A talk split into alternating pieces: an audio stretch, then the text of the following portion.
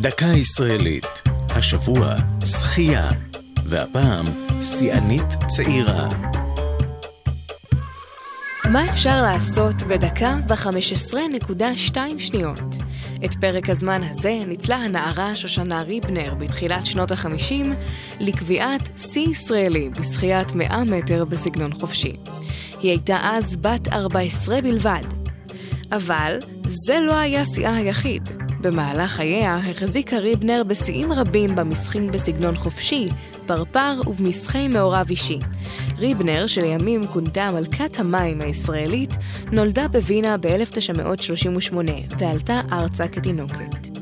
כילדה החלה להתאמן בקבוצת השחייה של המועדון התל אביבי ברית מכבים עתיד. הדריך אותה נחום בוך, אלוף ישראל והשחיין הישראלי הראשון שהשתתף במשחקים האולימפיים בשנת 52 בהלסינקי. כעבור ארבע שנים ייצגה היא עצמה את ישראל במשחקים האולימפיים במלבורן, אוסטרליה. אהבתה למים התבטאה גם בחייה האישיים.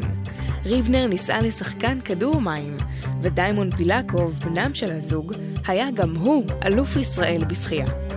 שושנה ריבנר הלכה לעולמה בשנת 2007. זו הייתה דקה ישראלית על שחייה ושיאנית צעירה. כתבה עשאל פלד, ייעוץ הדוקטור ברוך צ'יש, עורך ליאור פרידמן.